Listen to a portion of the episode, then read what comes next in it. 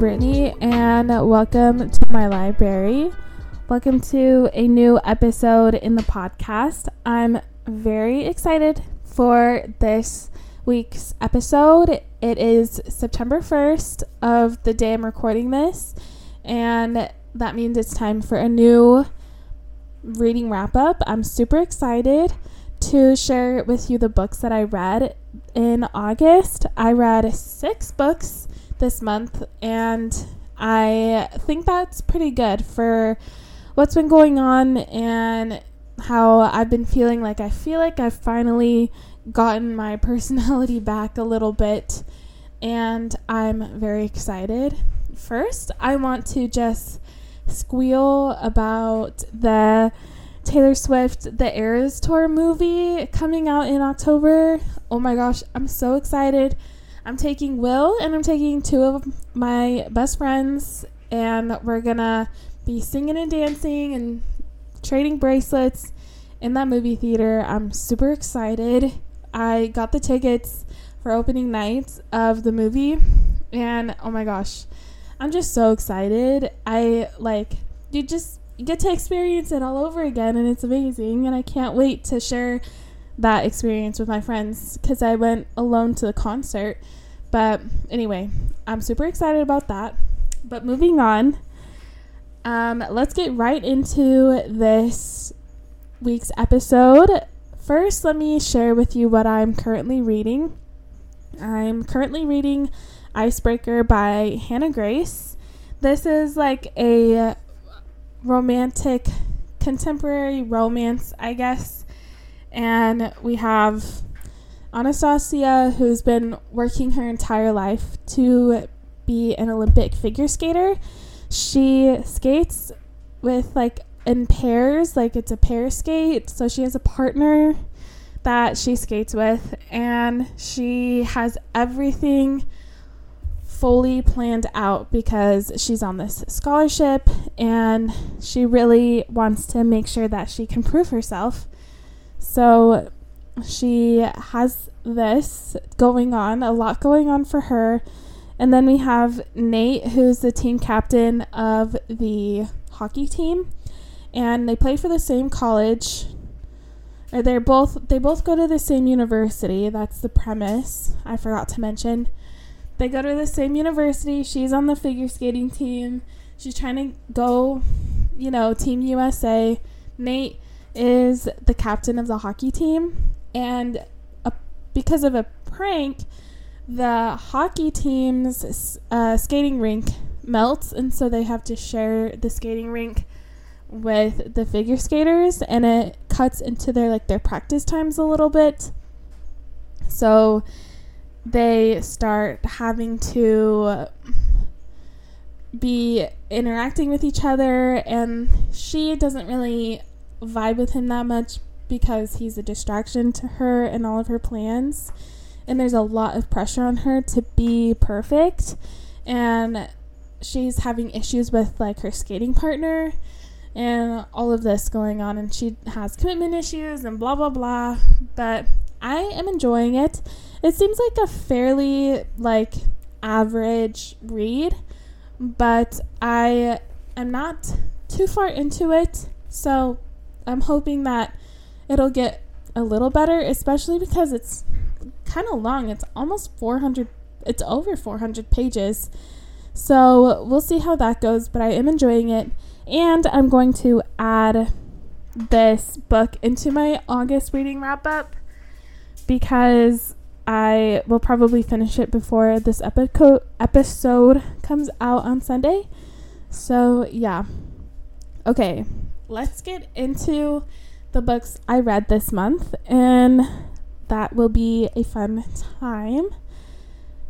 The first book that I read this month was One for My Enemy by Olivia Blake.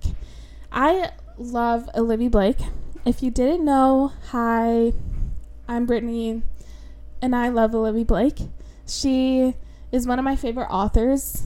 Everything she's written that I have read has just been so astounding. Like her writing style is so beautiful and like mesmerizing to read. And she just like her mind is so smart and she brings such like simple concepts to this elevated level where you just like can't help but appreciate it. And you're like this is art. Like this is literature. This is art and it's so good. But the premise for one for my enemy is you have your romeo and juliet characters and it's set in modern day manhattan between two rival witch families. And you have the uh, Romeo character. He is he has two brothers and a father, and they have built up this empire for themselves. And then you have the Juliet character, and her and her family. She has only sisters, and their mother has built up this secret empire that's more taboo um, it's like they're within this like the witch society. They kind of have to be hide in plain sight, and so they kind of hide themselves in plain sight by being this like wellness and care center, like where you go to get like scrubs and stuff. Um, and then they like sneak potions into their products, and it's so there's like another level because you have like what you think is your Romeo and Juliet character, and then that plot happens what happens with Romeo and Juliet. But then when that ends, it keeps going with different characters and it plays out to where this like multi level family drama is going on to where like it really goes into the roots of where this feud really started and why it started. And you have like revenge there's like lust there's just this finding yourself there's this righteous anger that the characters are dealing with after like losing their loved ones and then there's like revenge of getting each other back and where does that line really end like who's gonna stop it because eventually it has to stop before it there's nothing left. And so, yeah, it just was so good. In the middle, it kind of felt more slow to me, but then it picked back up at the very end and it was so good. And the ending, I like thought about it for days. So, that was really good. I definitely recommend any of Olivia Blake's books. They're just so, so good. They're so thought provoking and they really stick with you long after you're finished with them. The second book that I read this month was The Bone Shard Daughter by Andrea Stewart. And this book is crazy. It's adult fantasy, and basically it has it's set in this world. Let me try to explain this the best that I can. So this emperor, he's kind of come to the end of his reign. He has this magic that only the emperor like line can can do and what they do is they take pieces of bone from everybody in the empire and you when you when he carves directions onto the little bone shards he then takes animals and puts different parts of the animal together and he puts the bone shards in them and then basically he makes like these little robot quote unquote things that he can command to do whatever he wants. And so he kind of rules the empire through these constructs, is what they're called. And no one really likes this process anymore. There's this secret rebellion going on, and then they're trying to stop the empire. But the thing about the emperor is he his line of successors like the first emperor, like his great great grandfather, whatever, stopped this evil like demon thing from basically killing all the humans and so that's what where their bone shard magic comes from. But now people are starting to question if it's really necessary anymore. And it follows like four different characters throughout this story. You have the bone shard emperor's daughter the princess and then there's this kind of, he's like a, a rogue pirate, ex military guy who's trying to find his lost wife. Then you have the daughter of a governor and her girlfriend. And her girlfriend is kind of tied up in the rebellion. And the governor's daughter doesn't really know how to handle this, or she wants to help, but she doesn't want to get in trouble for it. And then there's this one character who doesn't know who she is. She just knows, like, she just has these simple directions in her brain that she has to follow. And so it's very it, there's a lot like the the type of fantasy book that this is it kind of i liked it I liked the book a lot. I thought it was really good. But like the the concept of the constructs was really weirding me out. Like they were explaining one of the constructs, like how they they were described, and they're like a deer with like elephant ears and a tail like a lion's tail, and they're like the spy master and whatever. And so the daughter of the empire, she starts learning these secrets and she's trying to get the more magic so that she can, you know, take over for her father. But she's missing all of these memories and she's trying to get them back. And so, yeah, it's really wild. Uh, my favorite point of view was hers and then the rogue pirates who's trying to find his wife. He just goes on this like little adventure and he like rescues this baby animal and it, they become like little companions and I like that story a lot. But yeah, this is a trilogy and the third book just came out. So I'll definitely be reading the rest of this series. I have the second book and I will probably start it soon before like I lose total interest. But I really enjoyed it. So I recommend that one. Although I did think it was a little weird. I don't know, just the constructs, like the idea of that. It kind of reminded me if you've seen Guardians of the Galaxy 3, then you know, like, you know exactly what I'm talking about with the animals. But yeah, anyway, let's move on. That movie was traumatizing. The next book I read was It Happened One Summer by Tessa Bailey. This book just like saved my whole summer reading thing. It was it was so good. Like I was not expecting to like this book as much as I did, but I really really liked it.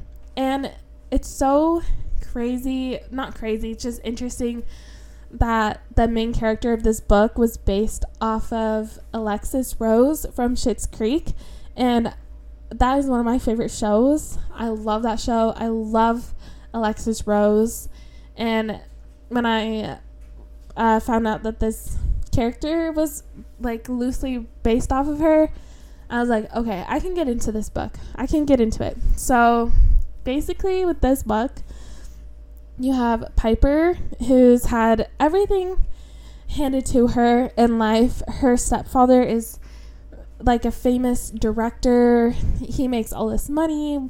She just kind of lives her life going from one party to the next.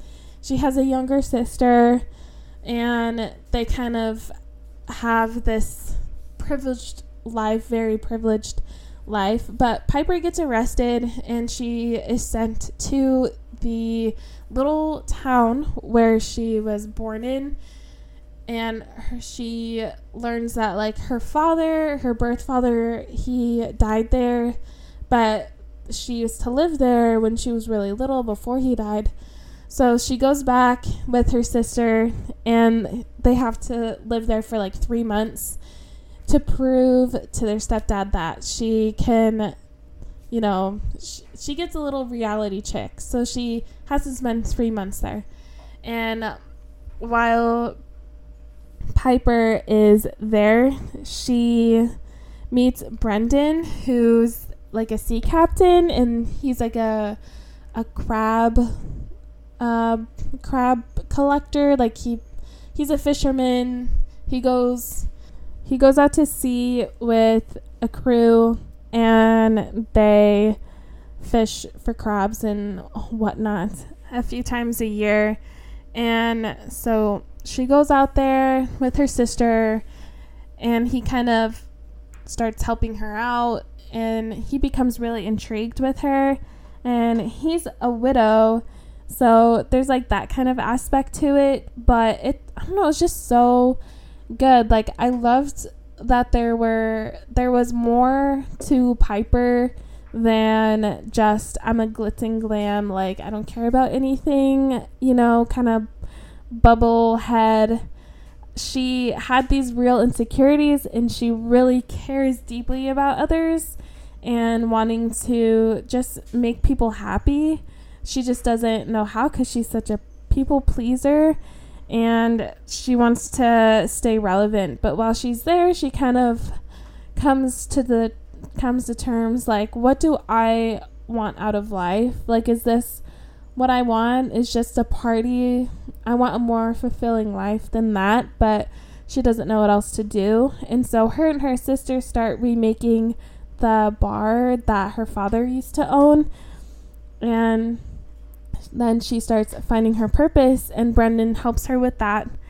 And so they kind of have their own struggles and whatever with going out for days, weeks at a time fishing um, in the sea. So, yeah, it was really good. This will be on my favorite books of 2023 list for sure. I just really enjoyed this book. I thought it was so cute. The next one is House of Lies and Sorrow by Emily Blackwood. Okay, I'm just going to read the description for you here because I don't even really know how to explain this book on my own. So it says on Goodreads Jade Farrow will die tomorrow. Her fate was decided years ago when her useless father made a deal with the greedy Fae King to save his own life. Now she is being sent to marry one of the five ruthless Fae princes.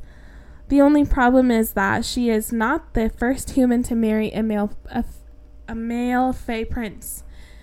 And like every human wife before her, Jade is going to be killed before she can find a way out. Malachi Wayland is the heir to the Fae throne.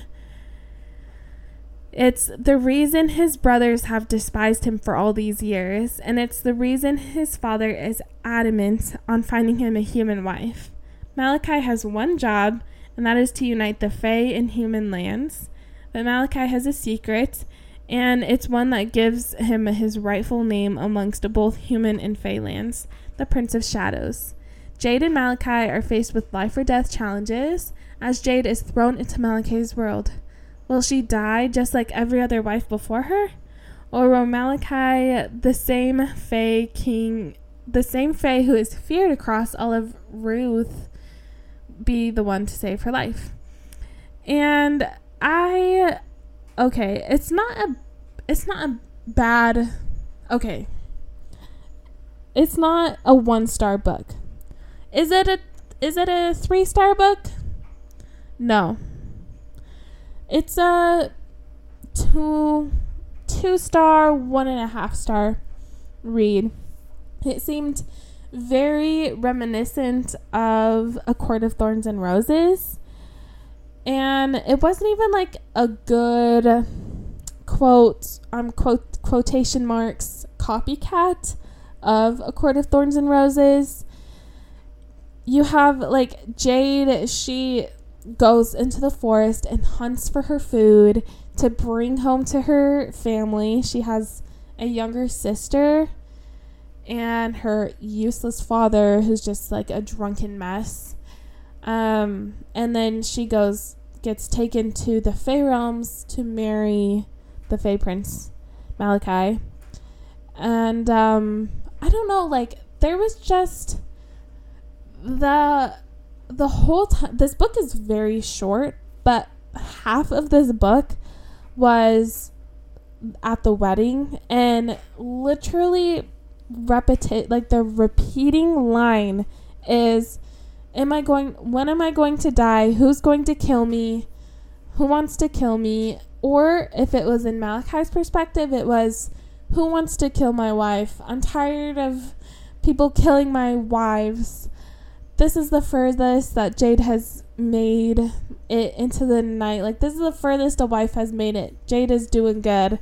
I don't care about Jade. I can't care about her. Blah blah blah. But then I don't know. It just it wasn't very good then the second half of the book, you're just kind of being like thrown through all of these loops. Where like this guy's a good guy. No, he's actually a bad guy.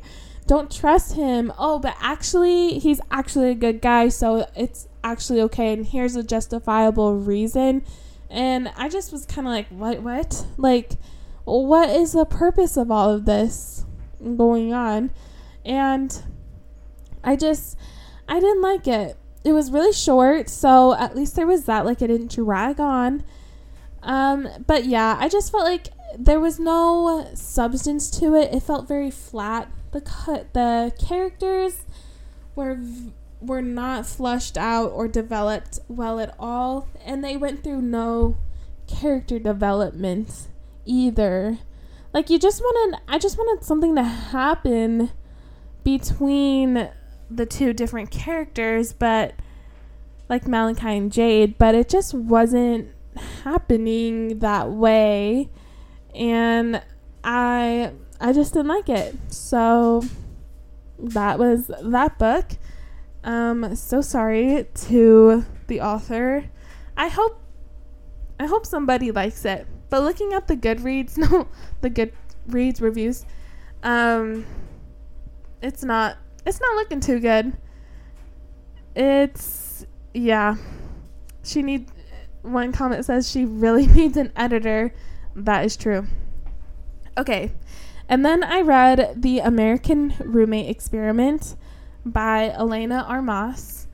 And this is the companion novel to the Spanish Love Deception.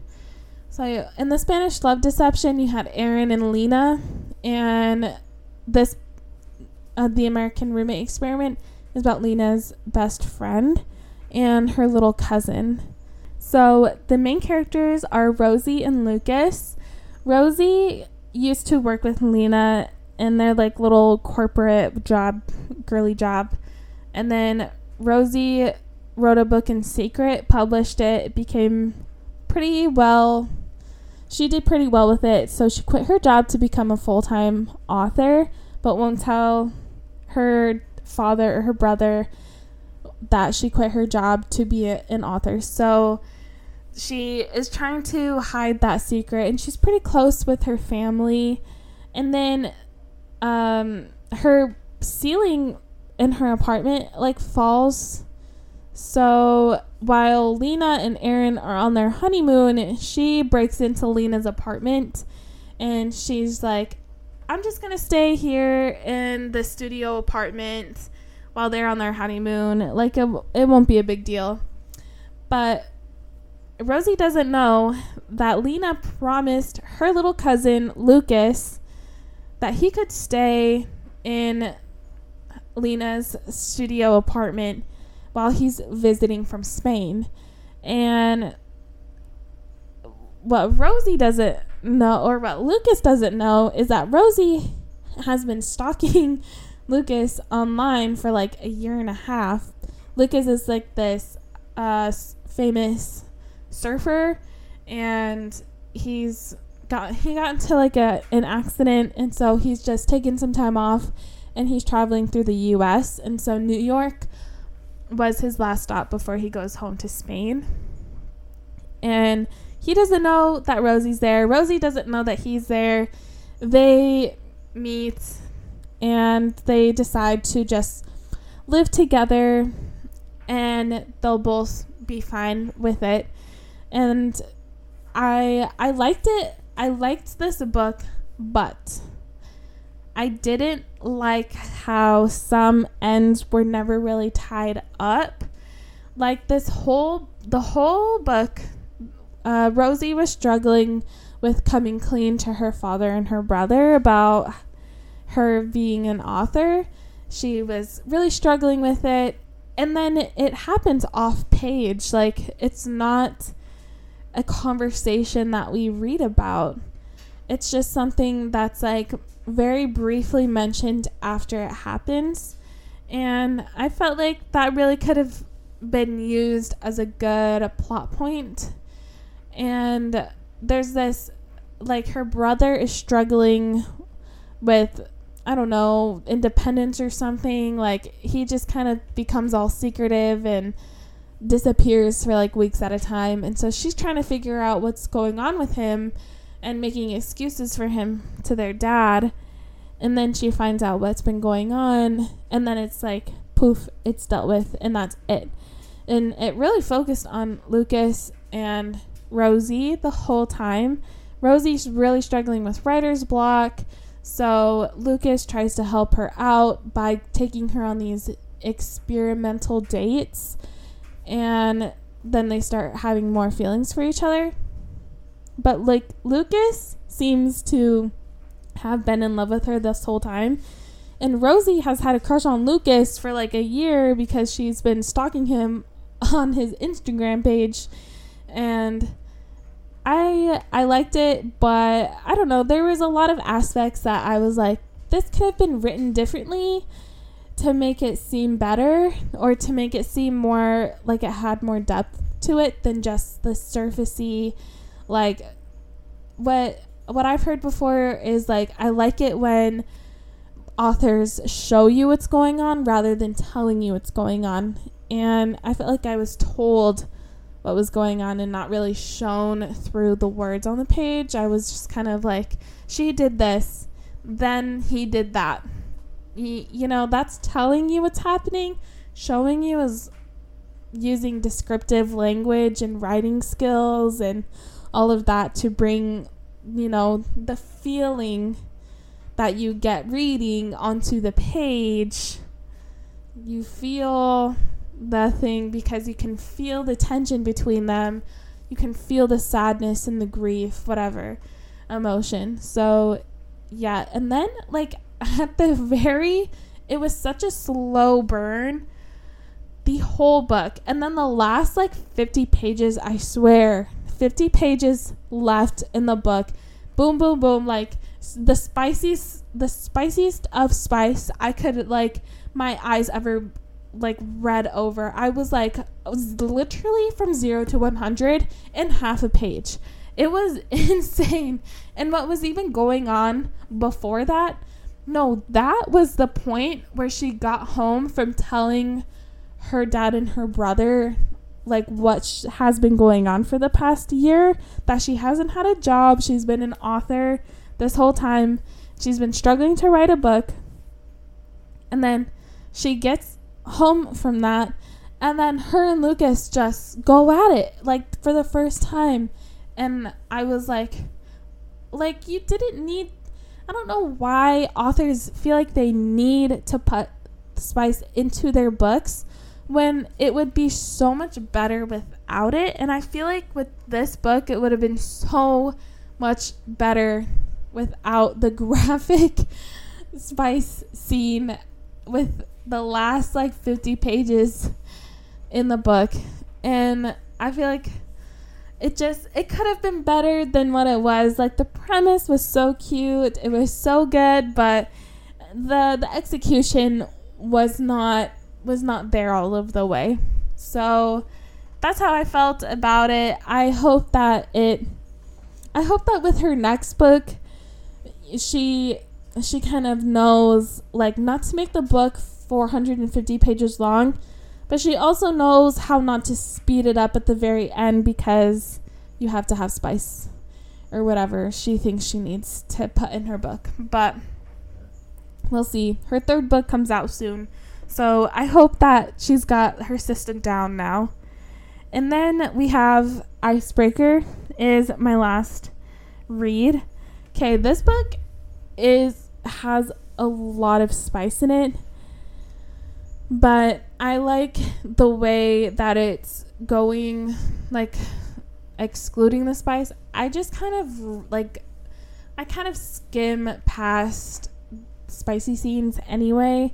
I feel like sometimes it can be beneficial to the plot and what's going on, like with the characters' connections and stuff, but most of the time it's just in there because that's what sells. So I just kind of skim over it until it's done and I can like get back to like the point of the story. Like, why am I reading? I'm reading this book for the story, not for the spice. That's just me though. I know that's different for it's different for everyone, but for me I read books for the plot, not the smut. If I wanted only the smut, then I would go find it in another way. I don't like just it doesn't need to be in there. If it's in there fine, but it doesn't need to be the whole plot. I'm not saying that's what I icebreaker is though. Like there's a lot of plot to the book and I'm enjoying it. And I I like the the three dimensional character of Anastasia. She is dealing with a lot that I can relate to, with like the wanting to control everything because you just feel out of control, and like the commitment issues, and just the like intense pressure to be something better. Like I can relate to that stuff. So I'm liking this book and the cover is so cute. Like I love this book cover. It's so pretty and I'm enjoying it. So those are the six books I read in August and I felt like it was an average like the books I read were average but it was a good reading month for me because I got to read six and I'm looking forward to how many books I can read in September.